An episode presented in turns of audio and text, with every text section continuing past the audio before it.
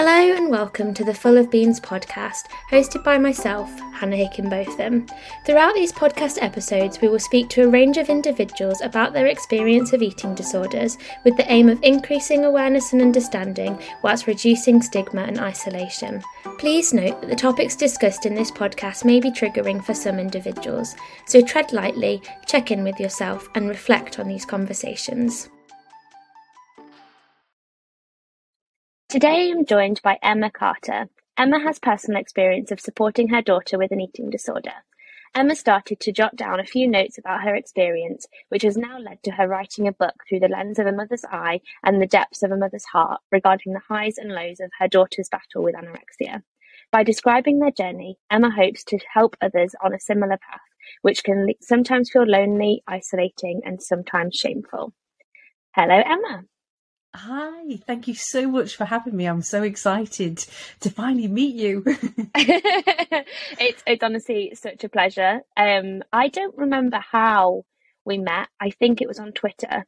Um, but I remember sort of like reading the tweets that you were writing and stuff like that, and I just thought, wow, like this this is a this is a lady I really want to speak to. And then I was just saying to you before we started, after reading the you know, a few pages of your book, I was just like, yep, this is a podcast that is definitely happening.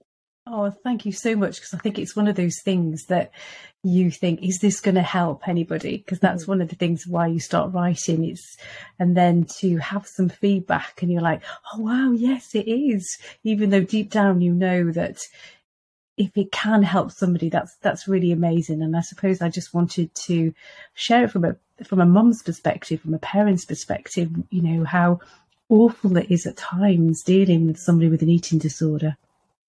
Yeah. Yeah. And I think, you know, you have had your own experience. So I'm sure that you will know that hearing other people's experience can often be it really not refreshing that's the wrong word but it it's like uh, in that moment um, and you know, whenever I talk about it, I'm going to talk about it from like what my mum has said to me. Um, so I'm going to try and not assume that everything is how you're feeling, but um, I'm going to yeah say it from her perspective. Um, in that, like you know, it can be such a lonely time, and I know for my mum, she massively just blamed herself, but she equally didn't want to tell anybody because she was like, well, everyone's just going to think that it's my fault, which is, couldn't be further from the truth. But then um, my mum's actually been going to some beat support groups and to listen to other people say, you know, I'm experiencing this, or I don't know how to navigate this, or this is how I've navigated this.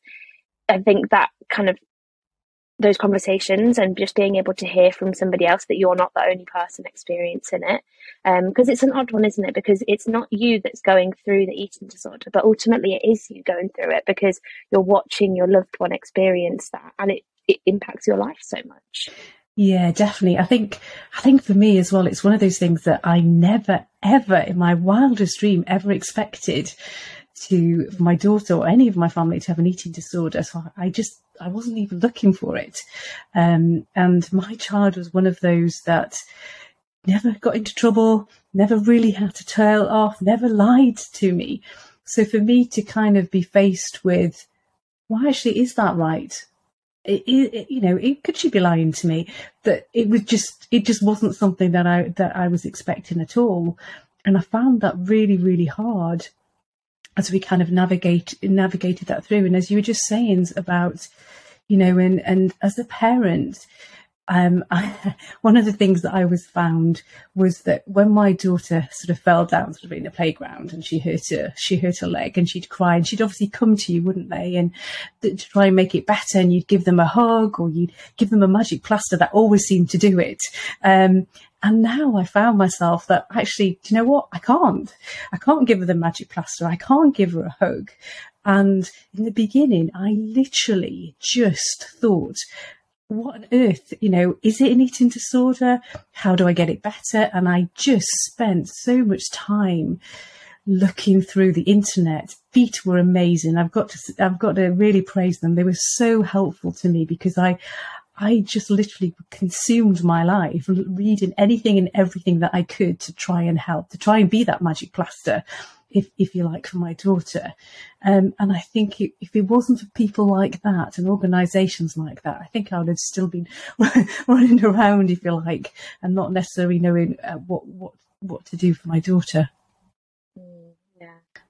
It is. It's, it's just very strange for me because this is literally like talking to my mum, um, which is also you know hard to hear. Um, but I think it, you're so right, and that sort of those qualities that you were saying both about your daughter and you know and always being the good child and never needing to tell her off or anything like that but then you know you being a mum that does really want to help and really cares. I think they're very common sort of characteristics. I guess how okay where should we start with this? I've got so many questions. How did you initially notice or realize that something was different with Poppy? Um, I think it, it sounds weird, but it kind of all crept up on me.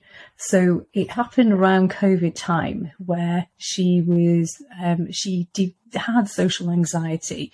We were trying the best to manage that as much as we can, but that got worse. And working um, from home, kind of seemed to make it make it even worse. And I put some of more of the anxiety due to that because we didn't have the restructure, and there seemed to be she was doing more and more homework and and and recognizing now that she has got those perfectionist days, things have to be perfect if she's doing a piece of work. And then unfortunately, I was working from home as well, but I was working really long hours with hardly any gaps, or sometimes I wouldn't have time to probably grab a sandwich because I'd have meeting after meeting. Mm that I I wasn't able to to kind of track if that makes sense and whether she's eating. And and I didn't think I needed to because there was no alarm bells going on. And and it was just things that kind of crept into it. And we started around lockdown. There was the exercise there was a really big focus wasn't there about let's do some exercise and there was various things and, and i thought oh wow that's a cool thing for you know mum and daughter to do together let's do that because we're we're stuck in what else can we do um, and that was good fun initially, but then it kind of crept up and it was gone from sort of three, three days to four days. And then at one point it was every day. And I was like, why are you doing it every day? And really going, you know, going to town and kind of trying to explain, well, actually, you don't need to exercise every day. You need rest periods. You need this. And then seemed to kind of calm down. And I noticed there was a little bit of anxiety around food, but we were still eating okay. Things were doing all right. And then it was just, it's funny, you've got this gut instinct that you think something's not quite right, but you can't put your finger on it. And it's only afterwards when you start joining the dots, you go, how it was there. It was so obvious, mm. but I just didn't join the dots. But it was things like uh, where you just thought that just looks as if it's strategically placed, the food that's been with a few crumbs, and and it was just putting everything through together that you think. Then I realised, but then unfortunately it was too late when I'd realised, if that makes sense. I think it kind of the eating disorder had really kept got a grip on her then, um, unfortunately. Mm. I mean, I think what you've just described is so ridiculously common. I think part of it is eating disorders are so discreet in the behaviors and also a lot of the things that you just described could potentially be seen as good things you know? You were you were in lockdown you were exercising. That's great. You're getting whether you're getting outdoors or just kind of having some a change of scenery from maybe you know sitting at a laptop or, or whatever you were doing and you know i think sometimes as well I'm not saying this was poppy's experience but um, if somebody kind of changes their diet sometimes that can be seen as a positive because they're eating more healthy or whatever. But one thing and you might not have the answer to this because it's a it's a difficult question but like retrospectively you know you said oh totally now like i joined the dots up and it was kind of you know obvious in retrospect, I think so many people say that in terms of it was really obvious that all those signs were there and those 10 t- telltales. But often that's because you've realized it as an issue and you've gone and done all your research and then you know the signs to look for. So if somebody is kind of thinking potentially something's up, how do you think that you could kind of cut that before things do progress into an eating disorder? Because I think retrospectively we can all do that, but that's the difficult moment. Yeah, I think if you have any inkling at all, I think that, that any inkling at all, I would just go and seek help. Because I think sometimes just chatting about it, you know, you can see the signs, but sometimes if somebody else can piece it together, I think one thing I'm really grateful for is, as, as you mentioned, I've got my book, but I've had other people contact me and they've sort of said, and it's so obvious when you when you see what they're talking about. And you, I had um, when you I had somebody contacting me, and their daughter was running upstairs after they'd eaten. They were getting really distressed um, after every meal time, and they were there were so many things that you were like, that is, you know, having gone through it, you can see it, but when you're in it, you, you, you can't see it. So I think my biggest thing was if you do have any kind of inkling gut instinct, I think for me, is I had those gut instincts, but I didn't really listen to it. And um, and I noticed throughout this, my gut would be saying, not quite sure. There's something I couldn't always put my finger on it when I'd think, I'm sure that's not exactly the right amount. And and I'd often say that I think my daughter was a bit like um, she could be a magician because her hand and eye coordination was absolutely amazing, and she would be able to just very quickly um, take something out of the meal that I've given her, and I literally wouldn't have seen it. And it might have been I've looked down, I've looked across, or I've done something, but I'd always have that feeling in my tummy that something was not quite right. And I think if you've got that inkling as a parent, go and see somebody because they can check them over, you know, with a health, a health with regarding to their weight and height. They can that because that was one of the things that we picked up. She she hadn't really got the huge weight loss because of the baggy clothes, all those kind of things. But everything together, you know, the weigh in it, the, the, the bloods, all those kind of things pointed out that she'd been starving for a while, but we just didn't see it at the time. Mm. Yeah, I mean, it's. I think that's excellent advice. You know, if you do have that inkling, because what's the worst that's going to happen? Um, you know, if if everything is okay, then everything is okay. One thing I really want to ask you um, is this is totally based on my experience, but my my behaviours sound really similar to your daughter's, um, and you know, hiding things and and being very secretive. When my mum and dad said to me, you know, they sat me down and they said, "We're we're worried. You know, we've we've recognised these things." And I just was like, I just shut down. Like, no, no, no, you you're making things up, or that's not true. It's it's fine. H- how did you navigate that situation? Was that your experience? Because I think ultimately, at the start, definitely of an eating disorder, it's like the person and the eating disorder are in this little gang together. They really don't want to be found out. So there are a lot of lies and things. So how did you navigate those sorts of situations?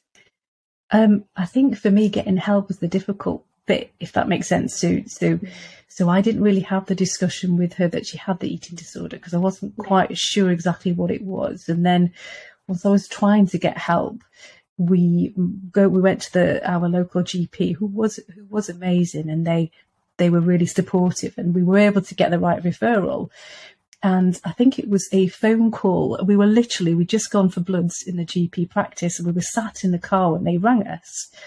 And they were asking, uh, they were asking her all those questions about her anxiety around food, what she could eat, what she couldn't eat, um, what about the exercise that she was doing, and it was all coming out. And I was just, I remember just sat there thinking, oh my gosh, I didn't realize it was this bad and I think that to us was just a moment where she just cried.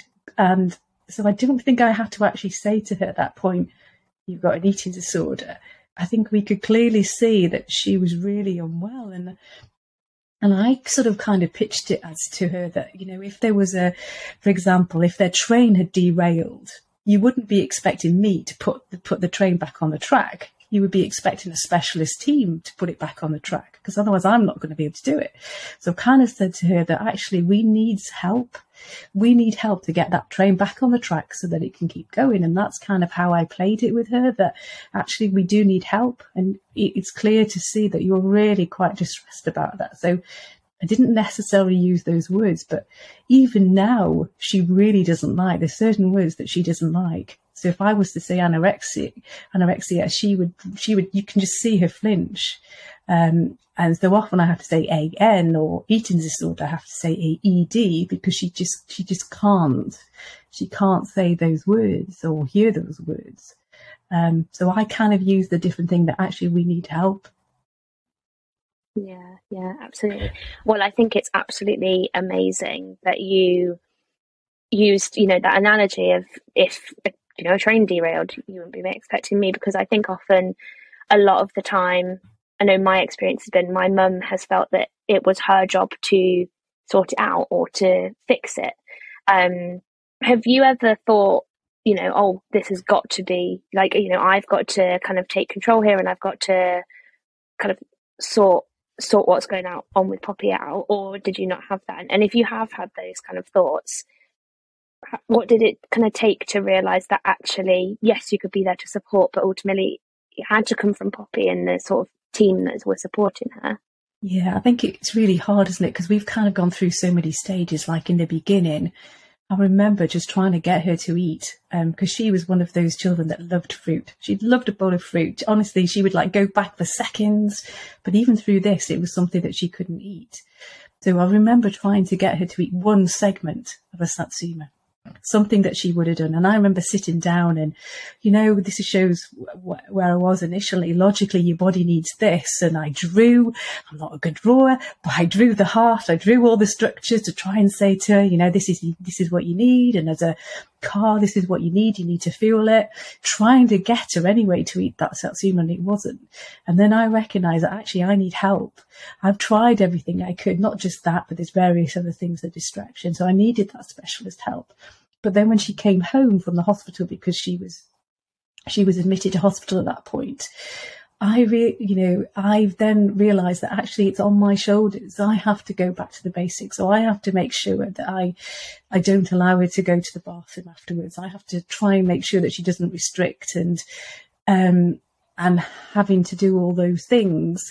And, um, and I, I do find that hard. And, and, and I, and I think throughout this, you kind of like, I've supported Poppy and had to, um, I've had to take in the lead, and there's been occasions where I've had to let Poppy lead um, on that. But I have found that struggle, and I think as a parent, if your if your loved one is at risk, you've got to step in.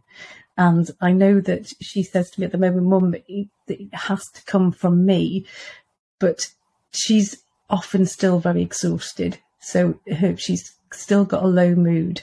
So right now that change isn't necessarily going to happen. So I need to be the change for her until she's got enough of the umph or the or the fight or whatever it is to to push forward. Um, and I just kind of see that I'm just in that role where I'm kind of back and forth, back and forth. Um, I kind of think that I'm just, I'd like to say gently pushing, but I don't think it's sometimes gentle because sometimes I'll say, right, you know, let, us do this and let's do that. And I'm having um, having to, to, to take over that balance. But it, it is really hard to have a balance. And I think I am a fix it mum as well, which doesn't always help because I want to fix it. And I know sometimes she said to me, actually, mum, I don't want you to fix it. And I was like, what do you mean you don't want me to fix it? In, in my head, I'm going, but I want to. I don't like seeing you in this, this distress. But sometimes she just wants to offload. Sometimes she just wants to be to tell me how awful it is for her and how much distress she's in for it. And in a way, I kind of recognize that that is a way for me to fix because that's what she needs from me. And sometimes she just needs a hug. And so in my fix it mode, I think, well, actually, yeah, that's okay because I am fixing it, but not in the way that I want to fix it. And, and at the moment, I'm having to work with her. We're trying to work on the fear foods, but she's particularly struggling at the moment with standing and sitting. So that's something that I'm having to go, right, okay, we set a timer. So any minutes, if she stood up, she needs to sit down. And she's not necessarily going to do the timer. So I have to. So I have to, even though the, oh, all the moans and groans that you get, I know that I've got to take a role on that until she can start doing that herself.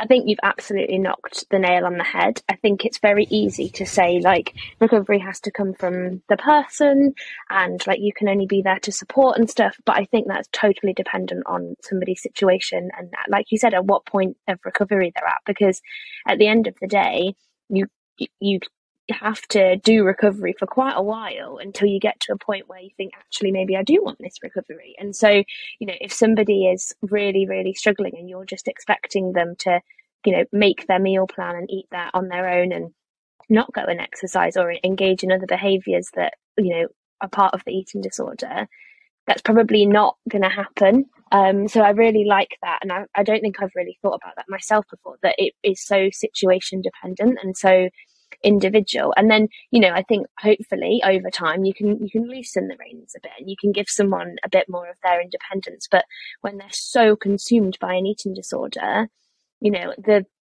the thought of going against that eating disorder is absolutely horrific. So if you've got the choice to not do it, I think especially at the start of recovery, you're probably not going to. And if you can be there to support, um, I always really like the the dolphin analogy that you know, like the, all the beat animals um, that they do. And I think even a dolphin, you know, if you think about like a mother mother baby dolphin, yes, it's swimming alongside, but it probably does sometimes stick its nose to say, no, no, we need to go that way or whatever, or like give it a little tap or whatever. So it's not necessarily, you know, the barking of a terrier or whatever. Um, but it's it's that that is that is support, really, isn't it? It's giving yeah. somebody some gentle direction when it's needed. Yeah, definitely. And and I sometimes like to put myself in my daughter's shoes if mm-hmm. I can. So I sometimes think, you know, if I was to look at a new habit. So if there was something, for example, I'm trying to read every day if I can, and I might start off really well and I'll go, right, okay, yeah, I've done it. Day one, I've read a chapter. That's brilliant. Okay. So the next day I might do another one, but the next day I'll go, well, actually, do you know what? I've got something much more exciting to do. Or I don't want to do it today. I'll do it tomorrow. And then I'll do it the next day. So I just think for us anyway to change some habits is really hard. But when you've got an eating disorder as well and you're tired, you're exhausted, and your mood's not very low and you've got all those things so you're bombarded by all of your your thoughts in your head but yet you still have to, to do that it's really hard which, which is why i think it's really important that i do do I, I don't like to call it nagging but maybe it is a little bit of nagging um, and uh, maybe eye rolling we might get from her sometimes but i just have to i just have to ignore that and just go, yes, I know, but can you sit down, please? And she just said to me, Mum, it doesn't make any difference you saying the please. yeah. but sometimes I'll just kind of mix it up really. And, and so, so I just try and think, well, if that was me, how would it be? It's hard enough for me when I don't have an eating disorder. And when you throw that into the mix, it's going to be much harder. I mean, and I think it is a massively difficult thing to go through. And I suppose on that topic, you know, it sounds like you have been absolutely amazing and in supporting Poppy and and really helping her. But I think you know one thing that I've definitely noticed is that in order to help somebody else, you do have to help yourself as well. So, what sort of things do you do to make sure that you know you can stay supporting Poppy by kind of you know keeping up your energy and and making sure you don't burn out yeah I, I think it's probably fair to say that actually I have I've fallen yeah. into that trap um, and especially in the beginning where you know we didn't know if she was going to survive and she was in hospital and they said look you know we don't we, we're not sure about her heart it could it could give up at any moment and I people say to you look when they're in hospital, you do what you can to look after yourself. But you know, when you're scared, petrified that you don't necessarily know if she's going to survive, and you're working full time, you've got a house to run, you've got a, a son to also um, to be there for. Your priority, your your priority of yourself is right at the bottom. Mm and and my priority was my daughter and making sure that she got through there and trying to encourage her to eat, trying to to be the motivator, if if you like, or anything that I could do to to help her to eat. So I forgot about myself completely in all of this. And I think it really took me to kind of hitting rock bottom. I think, mm. to be fair, you know, I was exhausted, surviving on little sleep. And I remember having, um, I had to have some counseling because I was just crying. And I just remember, and I couldn't tell you why I was crying. And I just cried for days. It was like a, they talk about, don't they, when you, you turn the tap on and it just wouldn't stop. I couldn't turn the tap off. And mm-hmm. anything and everything made me cry. It, it wasn't anything specific. And I just had this overwhelming emotions in me. And I spoke to a really good friend and she said to me that she thinks it was everything everything that I'd gone through, all the emotions of trying to be strong, trying to help her, that I'd forgotten um, all about myself. I'd forgotten all of the emotions. I'd kind of locked them in, and this was just a way of them all coming out which is why I went for the counselling. And she made me see that not only was my daughter's life consumed by the eating disorder, but mine was too. And it took me a little while to kind of go, nah, I don't, no, I don't agree. But then when I thought about it, she was right. So literally from the time I got up to the time I went to bed, that's all I thought about. I read books, I went on courses, you name it. Everything I possibly can do was involved around that. I'd message her if she was in hospital. I'd be ringing up the ward or because I was worried about X, Y, and Z, if she, there was things that she was telling me that, that, that she was worried about. And even when if I went out with friends, they'd ask me how Poppy was and I'd and I'd be talking about it. So that's all I spoke about. And they just said that actually, you know, you need to have some time away from this. And I was like, oh my gosh, they're right. And also she said to me, but what kind of role model are you for your daughter if you're if you're if you are too if you are also consumed by this and and it was a bit of a wake up call for me. So what she encouraged me to do is have pockets of time so, so she said, for example, if you've got a cup of tea, you know, which may sound strange, but pick up that cup of tea really mindfully. So you, you know, you can feel the weight of the cup. You, as you taste it, you can feel, you know, you can feel the temperature, you can taste the tea and be in that moment for that cup of tea. And then I, I it sounds silly, but toothpaste, brushing my teeth that was one of the things. And I normally, when I brush my teeth, I will be putting something away or I'll be doing something else and I'll be multitasking. And she was going, just concentrate on that one task. And that was really hard because I'm used to doing too many things to go to the hospital or to do, to do all the, and, and but that was just the starting point, I think, for me. It was like, but what else can I do just for me? But if you were to say to me, I need you to spend an hour doing something for you, I'd have been like, whoa, no way, I don't have time. But five minutes here and five minutes there actually made me feel a little bit better. And it was not thinking about the eating disorder. And when um, Poppy and I go for a walk sometimes, that I will we'll have a bit of a kind of a moan and a groan, if you like, about what's happening in that day, and then we'll go right. Okay, by the time we get to the lamppost, that's it. We're not going to be talking about anything else. We're not going to be talking about eating disorders or anything related to, to that. We're going to be talking about something else. And there was a period where we'd go, I don't know what else to talk about. Well, no, I don't know what to talk about either. And before you knew, we'd be talking about it again. And then we would have to go, right, can we stop it now? And it, we got into a habit, if you like, of it just consuming every part of our day. And I, and I remembered what she said and I thought, yeah, I want to show her that there is a life outside of this. And she needs to see that. And not only she needs to see it, but actually I need to see it as well. Yeah. Because it's really hard. And, um, and like you were saying in the beginning, it can affect all of the family members um, in this and not just the sufferer. And I think that's a hard balance to have as well, because I know with my daughter, she doesn't like the impact that it has on me. She can see that. Um, she's one of those, I think they call them a super feeler. So she knows when I walk into the room what kind of mood I'm in. So I try not to do that because I don't want her to feel bad that she's in this situation. And I've always said to her that something good will come out of this. And for me, it's opened my eyes. I am such a different person to what I was before. Um, and I have grown and we've got so much closer, my son and I and my daughter and I. So something is really good to come out of this. But yes, it's still horrible.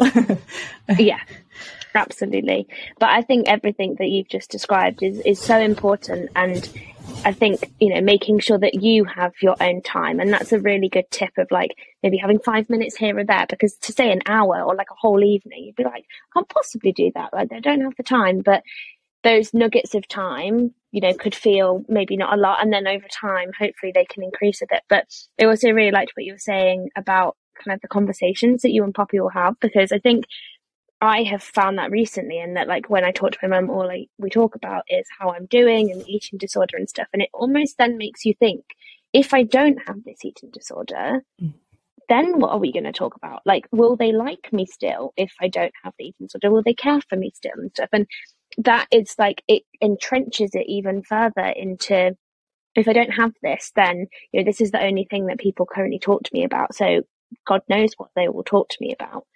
Um, and I wanted to talk a bit about, you know, obviously you've spoken about the impact that it's had on you, but you just said there that like you and your son have also got closer. So how how did you navigate that? Because I can imagine when, you know, especially when Poppy was in hospital, that's really difficult and your mind would be completely on that. I'm sure, you know, still now um, in recovery it is. But then there's also another child that needs your support and it's no less important to provide that support. But I guess eating disorder inpatient sometimes can feel a bit more like, well, that needs my attention. Yeah, I, I think that was really hard for me because I think you're drawn to both. Um, and being a mm. single parent, it's really hard anyway because to, you know, you try to get the balance between both children, but it, particularly when you know if I was working full time and then and then I'd have to go and go and see her and then I was mindful that she didn't want me to leave because she mm. so she didn't want me to leave. But then equally I know that I had to go home and I wanted to spend some time with him. And as a parent you have that guilt. You kind of have that guilt if you're with one what what about the other? And and I don't think at times I always got it right. And and I, and I, it was only not long ago actually that I actually apologized to my son. So, and it was really writing the book that made me kind of see it from his perspective. And, and I'd thought about myself and how I'd lost my daughter. So that 14 year old that started with the, with the anorexia, um, that person that we used to have all those much fun together, those giggles and all the things that we love doing had gone. You know, the person that, that she was in front of her isn't the same person. And equally, I often say to her, I know that you're not going to be the same person. You're going to be much stronger and have much more resilience. But I still miss those things as a parent that you do, you know, like mum and daughter go shopping or mum and daughter go for a coffee and all those kind of things that we're not quite up to uh, doing all the time. And I'd had sort of like snippets, if you like. So when my daughter was in hospital, I would spend some more time with my son and go, right, well, and I try and balance it. But I did say to him the other day, and I said, I'm really sorry that I hadn't thought about you in this equation in, in relation to that you've missed your sister. And he said, yes. And I know, and, and I just kind of thought, how did I not see that? And I just hadn't thought that he'd missed his sister. He'd missed a friend because, you know, that there's three years dif- age difference between them and they are like any brothers and sisters. They have the arguments, but they are really close as well. And I, and I just thought, oh my gosh, I hadn't seen that. So I said to him, I'm really sorry that I hadn't recognized mm. that and that loss that he had. Um, and, and how hard it was in him. And he, he doesn't talk about it very much. And, and he doesn't always open up. But I always sort of say to him, look, if you want to talk about things, then then do let me know. But I try to get that balance, but it's not always easy, really. Especially, I found at meal times when she was really distressed that she'd need me before and afterwards, and I wasn't always able to give him as much attention as I really wanted to. But he got it, if that makes sense. But as a parent, it really pulls at your heartstrings because you just want to split yourself into two. But you know that you can't. And I've got to say as well, this is really hard to admit, but sometimes when you're when you know when they talk about your cup overflowing, and often I felt as if my cup was overflowing, and if some somebody else had an, another problem, I couldn't cope. So I was like, I can't cope with anybody else in the household having a problem, and and I had to sort of talk to myself and go, well, actually, that's not fair. You, he's entitled to his issues and problems, and I'm in, he's entitled to come and speak to me. So it was about making sure that she recognised that as well. So we weren't just solely focused on that, and I had to make sure that we try and get a better balance. But I'm still working on it. I think that's fair to say. Well, I really love your your honesty because I think sometimes you know we can have these conversations and it's very helpful to listen to how you do it now. But when it sounds like you've got it all pieced together, it then can sometimes be even more isolating because it's like, well, I don't know how to navigate this. So you know the fact that you you still are navigating through that and working out the best way to get through it, I think is really refreshing to hear. And I really like what you said about kind of that feeling like your your cup's overflowing because I think my mum has definitely done that as well. And like you know, whether it was talking to my dad or herself or somebody else, like you know, if they had a complaint or an issue, it's like, well, my daughter's got an eating disorder, like that. That's horrific. Like everything else is trivial. But actually, like everything is relative to everybody's experience and being able to really you know just kind of balance things and weigh them up and think, you know, that is really tough actually what somebody else is going through um, and give people that space. And I think you kind of described it perfectly in regards to your to your son in that just giving him that space to talk about if he wanted to, not being forceful and being like, How is this making you feel? And like, you know, what do you want to do about it? How do we resolve it? But, you know, if you need to, I'm here to talk about it hmm. um, mm. and how it's impacting you. I think that's the best way rather than kind of forcing it out. Yeah, and I think I found with my son that he's so insightful. So he might not say much, but when he does, you kind of go, "Wow!"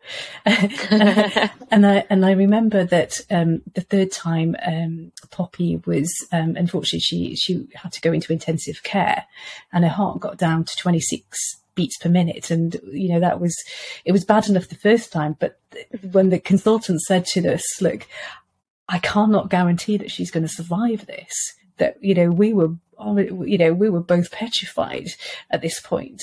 And he said to me, he said to me, Mum, um, her fear of eating is much higher um, his, than her fear of dying. And I thought he was so right, um, because she just didn't, she didn't care about dying. She just didn't. Her fear was so intense that just the thought of, of eating just absolutely petrified her. And, and, and I just thought, gosh, he's so right. So even though he never said much, when he did, it, you, and, and he was, and it was also a way then we could talk about it. So sometimes when he came to you and he said those things, and that was an opportunity then for me to talk to him. Um, and so he kind of given me a way in, if that makes sense. So sometimes it was just about waiting for him to come to me rather than me come to him. Yeah. And I think that's often the case with, with some people, isn't it? It's, it's waiting for them to come to you. He sounds very much like my dad in that doesn't really say a lot, but when he does, you're like, mm, yeah, pretty spot on there. Yeah. Um, and in terms of kind of um, looking after yourself and on that topic, um, you, when I was like talking to you about your book and stuff, you said that that was something that you started to just write a few notes down. Was that something that started as like a, a way of looking after yourself in terms of journaling and stuff, or how did that start for you?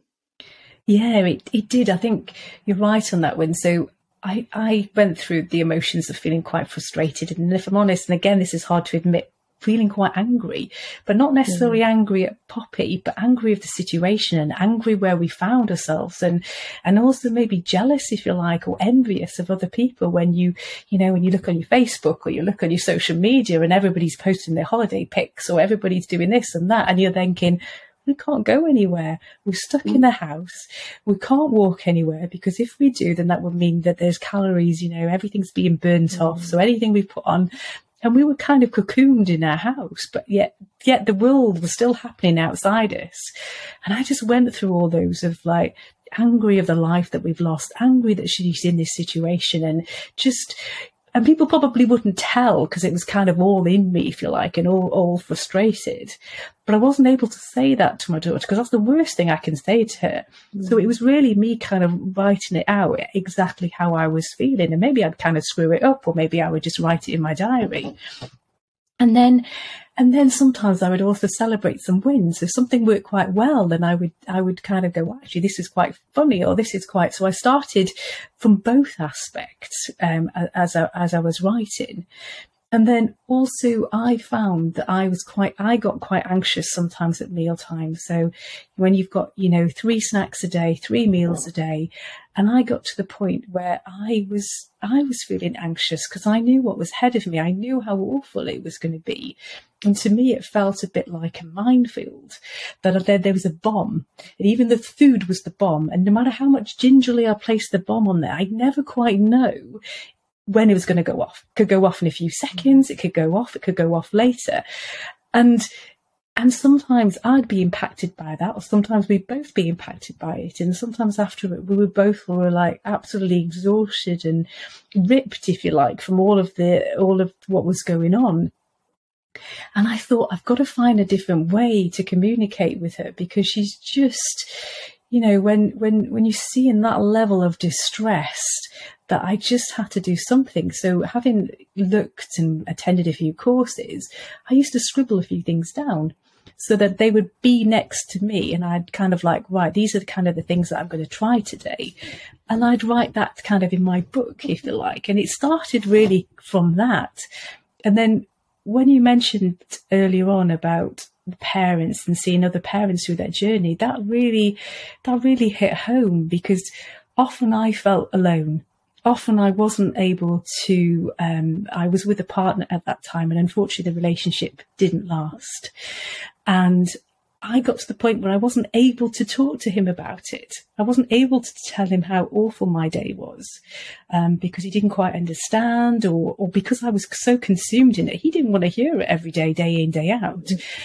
So I would keep it into myself, and I wasn't able to talk to my daughter about it, obviously. And I and there's only so much I could talk to my friends. So, and it was just joining the online groups that I cured somebody else saying how much that they were feeling alone or or they wanted to run away and I was like oh my gosh that's not just me because I got to a point where I remember it was such an awful time awful meal time and my keys were there and I grabbed my keys and I wanted to run away and, but I couldn't. My feet were stuck, but my mind had gone. My mind was going down the motorway. My mind was in Australia. I'd got my passport in my hand and I'd gone, but my feet were stuck there because I knew I couldn't leave.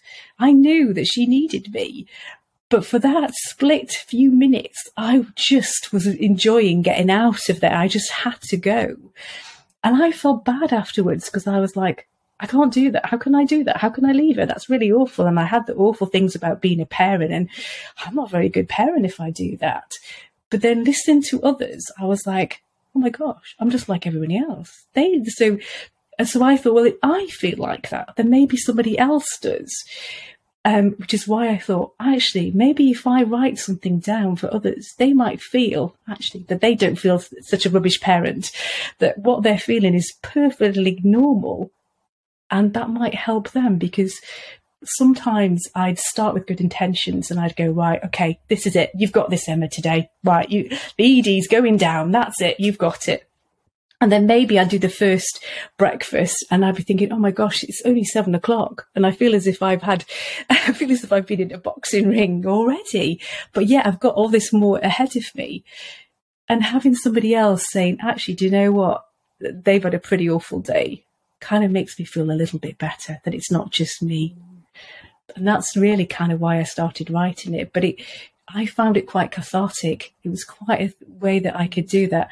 And it sounds daft now, but even now I'll pick up my book and then I'll go and I'll read some of it because it's, it's, you forget sometimes, don't you, about the things that I found that helped. And I need those memories sometimes of those to jog my memory about things that helped me because sometimes when we're in that moment, we forget. Yeah. I don't think that sounds silly at all because I listened back to my podcasts and I hadn't done it because I thought, man, that's way too silly. Like, well, I don't want to listen back to my own voice.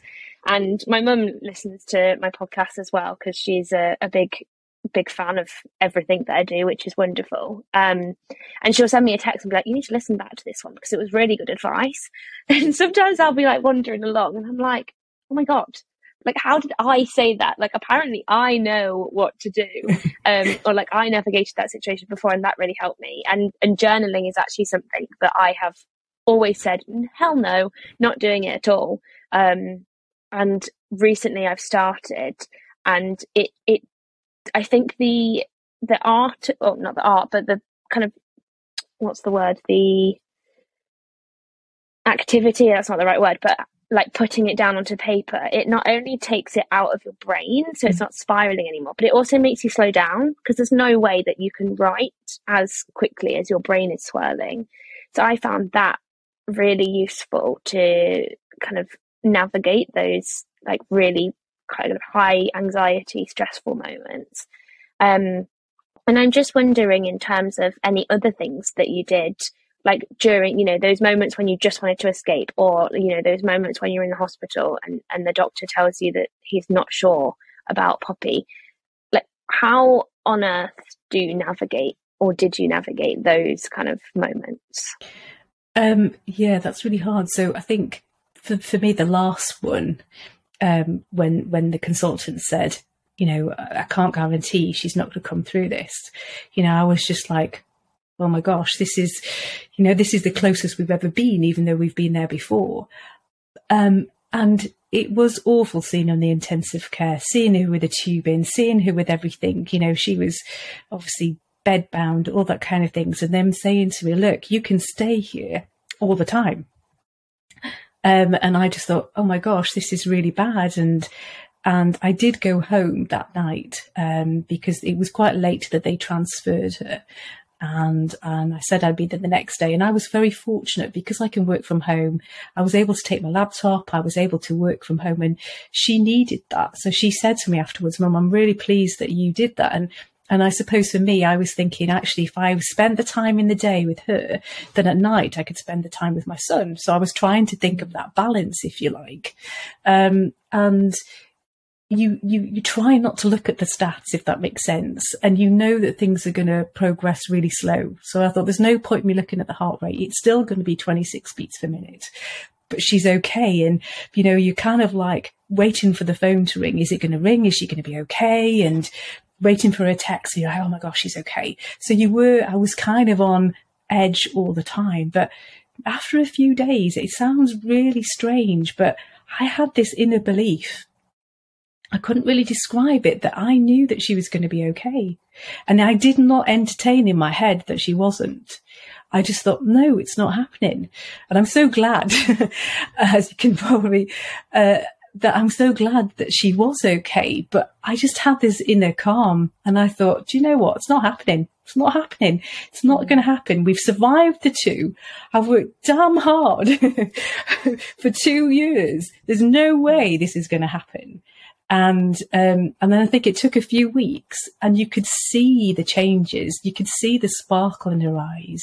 You could see her come alive again. And, and when you get to that point, you go, it's going to be okay. We're going to be okay. But I couldn't describe it to you. I just thought she's going to be fine. I know she's going to be fine. And I've always held on to the belief with her that good things are going to come out of this, you know, and, and she's scribbling now. So she's writing notes herself. So she wants to, she wants to write a book from a teenager's perspective. Um, and if she doesn't, that's fine. And if she does, that's great as well. But even if it helps her like it has with me in the very beginning, but yeah, I just had that kind of inner belief, and I still believe that now that that we are going to get out of this, um, and we will we will get there. And again, I can't really describe it to you, but maybe it's my stubbornness. I'm not quite sure. Maybe it's my determination, um, and maybe she's got some of that as well. That I just think, no, it's going to be okay. But it was hard, and I think in the very beginning I did really struggle with that and I didn't sleep very well and I was completely exhausted because that's all I thought about. Um, and I think to be fair, I didn't, I didn't really cope. I didn't really cope in the beginning, but I've got some amazing friends. I've got a really, really good friend that we literally will, we, we sometimes we end up in stitches because she she will talk to me about what's going on with her life. And i can't stop laughing sometimes even though it's really bad. It's nothing related to eating disorders. And she and she'll start you know giggling. And, and by the end of it we've kind of we've kind of laughed at each other's miseries if you like. Because um and i think sometimes for me having a sense of humor really really helps. Um and and I don't know whether to share this story with you, but one of the things that um, one of the things with Poppy, uh, she's on a meal plan, and um, she doesn't always let me do it all the all the meals for herself. So we have to kind of weigh things out, and we do it together because that's at that point where we're trying to kind of transition her off the meal plan or trying to. Um, and she'd got to, I think it was something like 101 grams, and it should have been 100 grams and she, you could see the level of distress that was in her body. And I don't know why I did it. I have no idea why I did it. But I started to, and I started saying to, her, oh my gosh, we can't be, we cannot be 101 grams because if we're 101 grams, the world's going to end and oh my gosh, it's going to blow up. And what are we going to do? That's it. Game over. Uh, and I just went on for a few minutes. I looked at her face and she was like, what is? Are you doing, mum? and then she started taking the mickey out of me. So she started going, oh my gosh, it can't be 98 grams. Oh my word. No way can that be 98 grams, Poppy, can it? It's got to be 100. And then we just started both giggling. But what was really good is we got to 101 grams, which that one gram does not sound huge to some people, but others will get it because that one gram going over the meal plan is a massive thing for somebody who's really focused on it has to be 100 grams or less. So for me, sometimes laughing, I know it sounds awful, but when she has been in distress, sometimes I've had to laugh mm. and and then she's joined in. Not all the time because it's not always it's not always appropriate. but sometimes if I kind of get the giggles or the dog will come in and do something silly, it just breaks that tension sometimes. Mm. So for me, having a sense of humour sometimes looking on the positive things and and my my mantra's always been find a way to so find a way through the day find the way if you like to get through that that she can eat the food or find a way for me to get through the day um, that's kind of been something that I've really held on and yeah, definitely sense of humour. Definitely that's what you need. Yeah, absolutely. I mean, I always say to my mum, uh, if I make a joke and she's like, Hannah, if you don't laugh, you'll just cry about it. So you might as well. But I think you're totally right. And I mean, two things about that instant with the weighing. I think one, you know, when you're super stressed and you're watching somebody do something, to actually just be taken away from the moment is like the best thing to do. Um, because I can imagine she was just like, "Whoa, what the hell is going on?" And then it, it takes you from, you know, the, that focus of of what what's being done, but also to like see you kind of act out what she's thinking. It's like, yeah, that is actually ridiculous. yeah. I don't mean that in a horrible way in the slightest. I've been there a thousand times myself, but often my mum will do the same thing. She'll like say what I'm thinking. I'm like, eh, that's barbaric. Like, how are you? How are you even thinking that? Um, but it really, yeah, it really does help. Actually, one thing that I because I often use a sense of humour thing as well when I can see that my mum's stressing. Um, and my grandpa is unfortunately um, in a care home with dementia. But the food that they get there is bloody amazing. and we were sat with him once, and he they brought out this tray, and it was it was only snack time. He'd had his breakfast like an hour and a half ago, and he'd got like two mini rolls, a packet of crisps, four biscuits, and I was like. Can we sign me up here? Because I think this is the kind of treatment I need. And she just looked at me, and I was like, "Might work though." um, but you know, I think things like that is it is really important, like say, to have a sense of humour because it's the only thing that gets you through. Um, and I think having that sense of humour, it brings back the person kind of back, you know, the person that you actually know. Um, and that I think can often kind of help you to hold on to hope, to know that they're still in there. Um, but I think you're completely right in that, you know, hopefully something good will come out of it. And like you say, most people I know that have been through this, I mean, I'd say all of them, they come out such a stronger person because you've had to fight with those inner demons that can be so difficult. Yeah, definitely. Um, I wanted to read a little extract from the book. Um, this was the bit that I was like, how on earth does she know this? uh, so I'm going to read it and then I'm going to ask you, yeah, a few questions about it. So please excuse me, listeners, for talking for a, a segment of time. Um, but here we go. So, imagine that you are being bombarded with thoughts from when you get up in the morning until the moment you go to bed.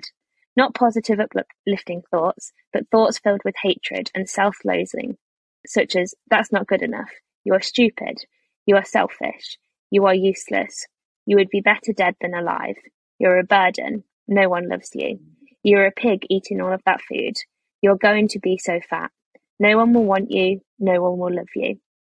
And there is no rest from it. Now add into the mix others asking you to sit down at the table where you'll face the fear that scares you the most, not just once, but up to three to six times a day. You know the only way to for the pain to stop is to obey the voice. You know from experience that if you don't obey the voice, the comments will be louder, more belittling, and more destructive. Each comment rips more away from you, You give up hope that you'll be ever free of the voice. You feel that you have no choice but to just give in, as you just want a moment of peace. So, I mean, how did you get that so unbelievably accurate? I think for me, what I've tried to do is I, for me to help Poppy, I needed to understand what she was going through. I think that was really important for me because I wasn't able to. One thing I've learned through this journey is it's it's better sometimes to validate. So the worst thing I could ever say to her was, "Oh, I understand," or you know, or, or anything like that, because she's like, "How can you understand? Because you're not in my shoes." So for me, I used to say to her, "Well, tell me what's going on." and I wanted to genuinely know because um, I wanted to then really put myself in his shoes. So I so I'd often say to her then, if I was to put myself in your shoes, I could imagine that maybe your head is saying to you this right now, or maybe this is happening. And you could sometimes see then she'd kind of nod her head. So I've kind of got that connection.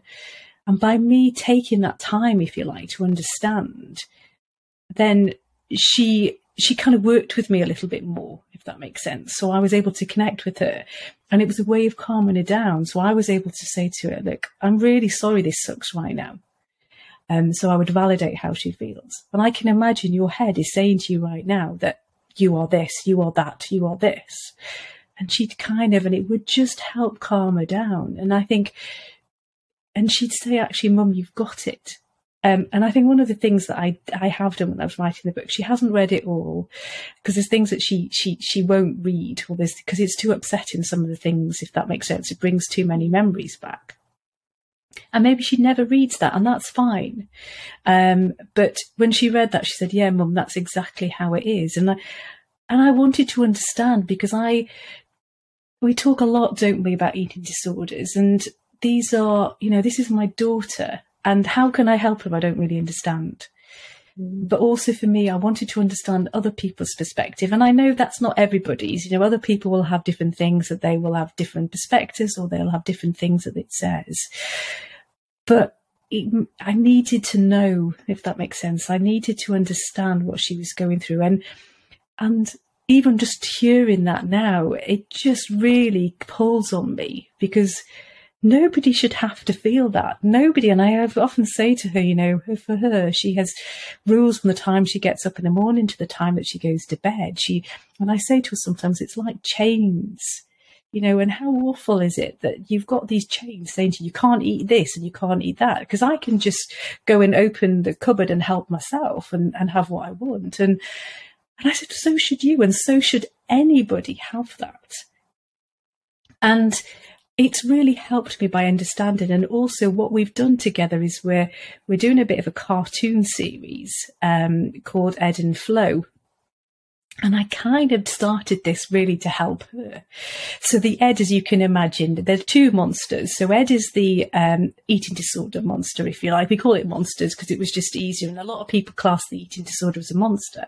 And then we've also got a flow. And we kind of, how my daughter and I see it is you've kind of got both of them in your head. You've got the thoughts and sometimes the ED is the loudest one or it's the one that they are able to tune into.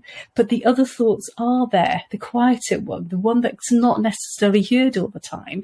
And I sometimes say to her, it's a bit like a radio, and I'm going to show my age now, where you kind of tune the radio in, don't you, the FM radio in, and and I sometimes say to her that actually we need to probably tune Ed out and we need to kind of tune in flow. And she came up with something which I thought was really amazing. And she says, go with the flow mum. So I was like, oh my gosh, so we're going to call it Flow. so we mm-hmm. started this cartoon season. It's only in the infancy stages, to be fair. And, and it's only when she has the energy to do that. So there's kind of no pressure on her. But she's been talking to me, if you like, about what the Ed is saying. So I'm able to understand a little bit more. But, but by her doing that, then I can use the example. Actually, what would Flo say now? Maybe you need to turn into flow. So I'm kind of maybe being a little bit sneaky with it, if that makes sense. too. but also I'm hoping that it helps others as well to see that that voice is there, but it's kind of yeah. hidden under the, the eating disorder voice. And sometimes we need to tune into that. Um, but I and I write in my book though that my heart seriously goes out to anybody that has an eating disorder because it must be so awful. So she described it to me that you know, if she was going to do a test or she was going to do, go into school, that noise is so loud. And I think, how would I concentrate? You know, if, if I'm in an office and there's so many people talking, I can't always concentrate. And that's just that snippet, but she has that day in, day out. Hmm. And it just sounds awful. So, so honestly, my hat goes off to anybody that's going through this because it's such an awful illness and everybody deserves to be free of this. It really, it just really, um, it's a really awful illness, isn't it? Yeah. Yeah. And what you just said about the sort of, you know, constantly having that voice in your head, I think that's a really valid thing for, you know, somebody supporting somebody to recognize. And it's really good to highlight that because I often find that I'll have that voice in my head, which is feels so much more intense because it's in your head. Um, and then if you've got people talking around you, it, I often get really, really flustered and then maybe snap or whatever. And I think that can be really difficult to navigate. But if somebody's got an understanding of that that's going on in your head, I think that would completely change sort of the dynamic and, and how you kind of approach different things. But I absolutely love the ebb and flow. I think that is absolutely brilliant. And me and your daughter sound so similar because I also have like a story um, in in my head of I'm basically like a princess slayer, and the eating disorder is the dragon, and I've got all my friends behind me going up fighting the dragon. Um, but it's really useful to that I found to have that um, that separation and be able to say, okay, what would they do right now, um, rather than maybe listening to the eating disorder. And I think I've mentioned this before on the podcast, but what you were describing about sort of like that critical voice and then, you know, maybe the quieter voice um, and tuning those in. So the therapy that I'm doing at the moment is um, emotion focused therapy, and that talks about all the different parts that you have. And one thing that I have come to realize only over the past few weeks is that I've always referred to the eating disorder as like a part on its own. And actually, and this might not be the same for everybody, but this has been my realization is that the eating disorder actually isn't a thing on its own, just like I'm not a thing on my own, but like it's an amalgamation of different parts. So, like, you know, it's a very critical, or it's like a very it's like a lot of the vulnerable child or like the angry child and stuff like that. And actually, it's not about because I think when you say to someone like you've got to get rid of your eating disorder, that it feels like, oh my god, you know, I have navigated twelve years of my life. I have no idea how to cope without it. But actually, it's not about taking something away. It's just like you say, it's tuning it. I always think of like a DJ deck, like tuning it a little bit. Um, in that you know we need to we need to turn up the volume on you know that compassionate voice and um, the healthy adult but actually we might just need to turn down the critical voice they actually really help you um, because you know you just mentioned your determination that you think poppy has and i think my determination that's a brilliant characteristic in life because i always get really far but actually being determined it's kind of like changing what you're determined at and stuff so yeah it's so lovely to kind of hear how much you get it. And I can imagine that for Poppy, that's helped so much mm. that you understand because I think often a lot of the friction comes from not understanding and not getting it. And I think it's a big ask for anybody to sort of understand and to get it. And I think from the person's perspective of the person with the eating disorder, I've always well, not always, definitely not always, more recently tried to und- tried to think like they don't necessarily get it. And actually, if somebody did say something, I was in um was at the gym the other day and I saw a friend I'd not seen for a while, and he did the whole like, "How are you?" And I was like, "Yeah, good, thanks." And he was like, "No, how are you?" I was like, "Yeah, things aren't that great at the moment." And he was like, "You know, I'm really sorry if I say the wrong thing. Like, I just don't really know." And I was like, "Actually, when you do say the wrong thing." That's actually more helpful sometimes than you saying the right thing because it makes me think, hmm, why did what he just say affected me? Obviously, I'm now in a better place where I can sort of navigate that and do that. And I think when you're at the start of things, you can't necessarily do that. Um, but sometimes you will say the wrong thing. You're not going to get it perfect every time, but that could actually be a really helpful thing to say in the long run to help somebody kind of focus in on, hmm, I didn't like that. Why didn't I like that? Uh, yeah, and I think that's really good. So I think one of the things that I found I didn't get, I didn't understand it in the beginning. Well, sometimes I was so frustrated. So I have done cringe now, cringe moment, but I have done that when I've just been so frustrated because she's not eating. And I just want to say, well, yeah, just eat. It's only mashed potato. and then afterwards, then you kind of have that guilt because you're thinking, oh my gosh, and and you know, I've I've fed into the eating disorder because now he doesn't want to eat because I've made her so upset by going, why don't you just eat it?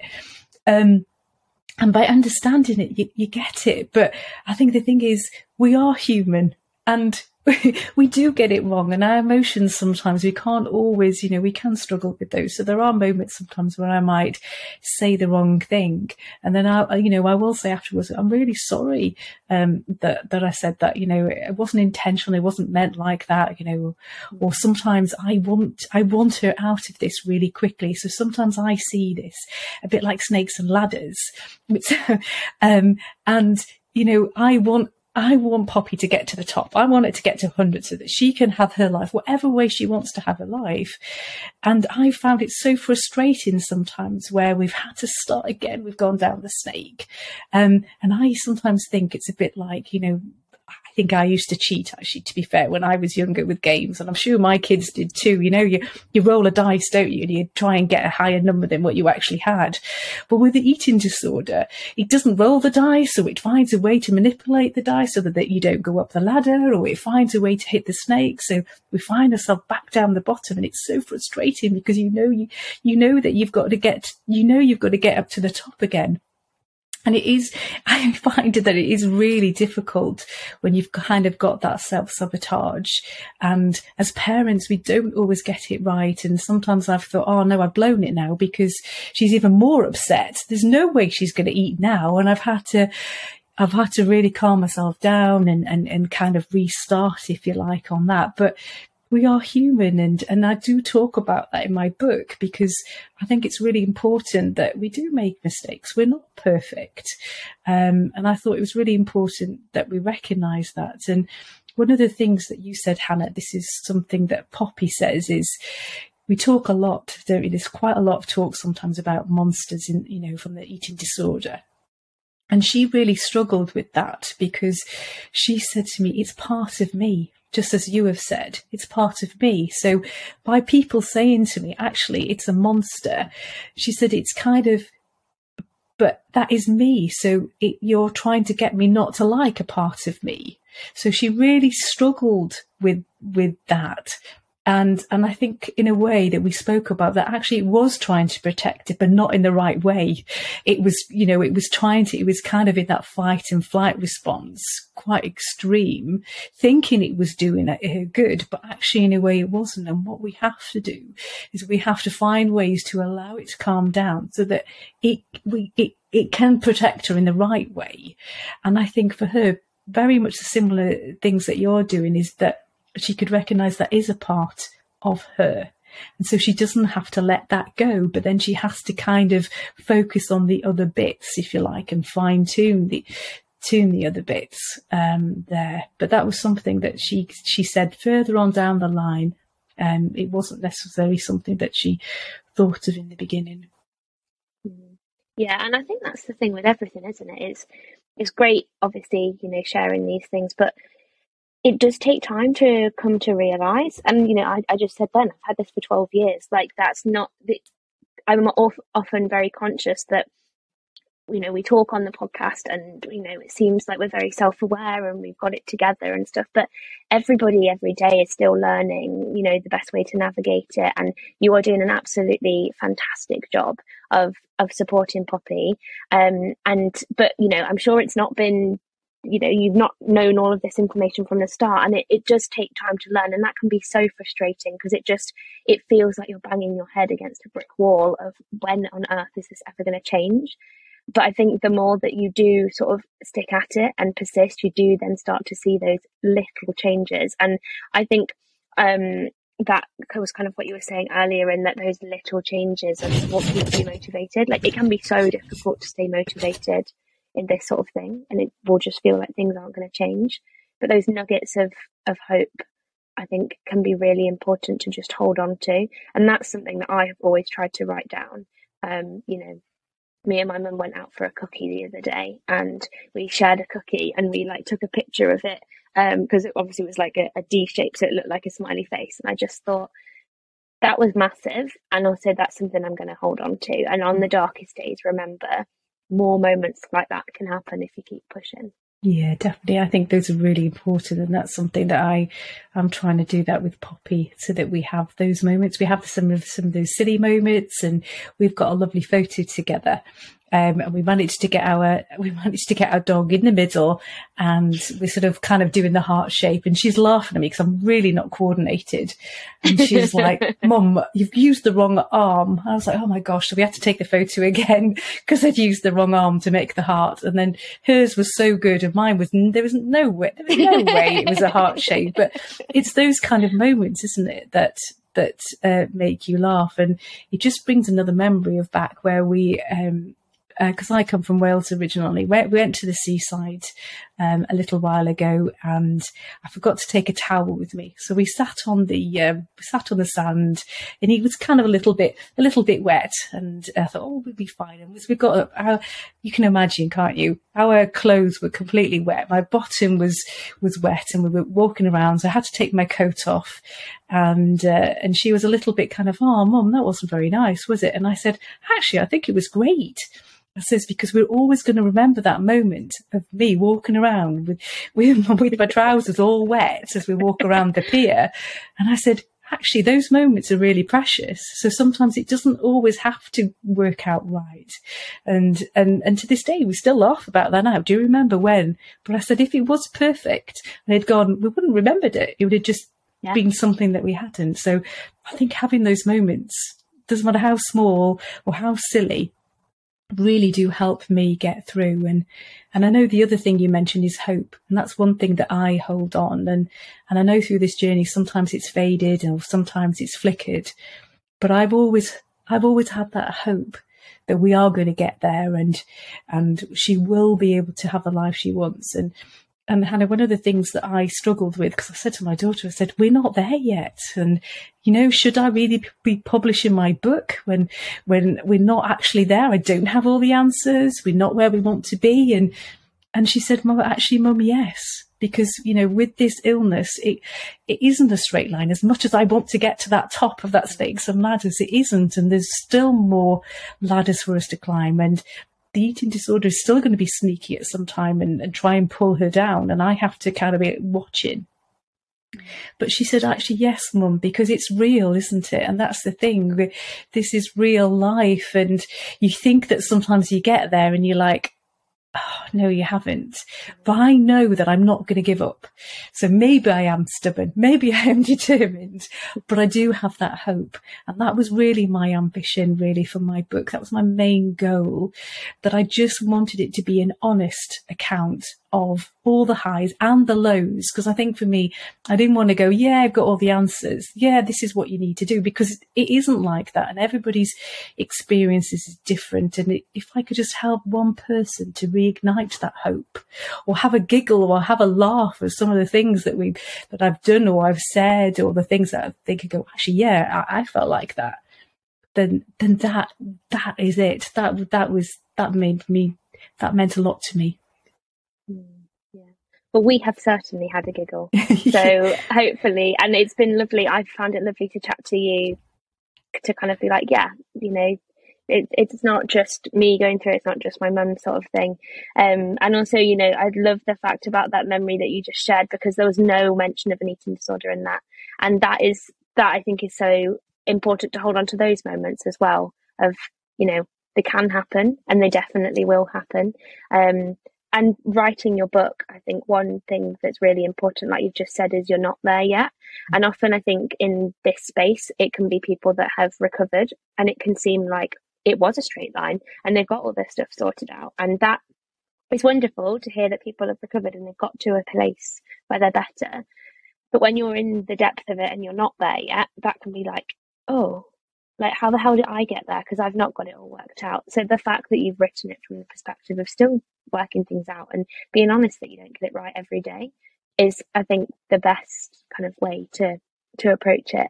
Um, so the book is going to be out. I don't know whether it will be out when I release this or whether it will soon be out, but I feel like so many people want to rush and buy it. So where can they find it? What's it called? Give me all the details. well, it comes out, I'm so excited. It comes out the 29th of March. And okay. and the I've had a delivery today of, of of the books, which is really exciting. So I'm trying not to open them yet, um, but, but, I do have a website. So that's um, um, which has all the information and it has all the sort of thing about myself. And it's called Slaying Monsters, Dodging Doughnuts. Um, and uh, I just hope, so I suppose, like say, my ambition is even if it just helps one person, then it's worth it. That, and it definitely is worth it if it can just help that one person. But it's really exciting. And, and on the website, I've just got some useful resources, if you like, just some like the Beat, the contact details, that some of the some of the ones that I've used because I think it, so. If nobody buys the book, then that's fine, I, you know. But maybe look at just look at that from that point of view, where there are some of the resources that I found really helpful. Absolutely. Well, Emma, thank you so much. It's been an absolute pleasure to speak to you, and I wish the best for for you, Poppy, and Jordan um, going forward. I really hope that you, wherever there is, I hope that you get there. Thank you so much, Hannah. I've really enjoyed it. If you enjoyed listening today, you won't want to miss next week's episode, so be sure to subscribe. Eating disorders are crippling illnesses, but with the right support, they can be recovered from. We really hope you enjoyed this episode, but if you require more support right now, please look into charities such as First Steps and Beat for support or talk to someone you trust.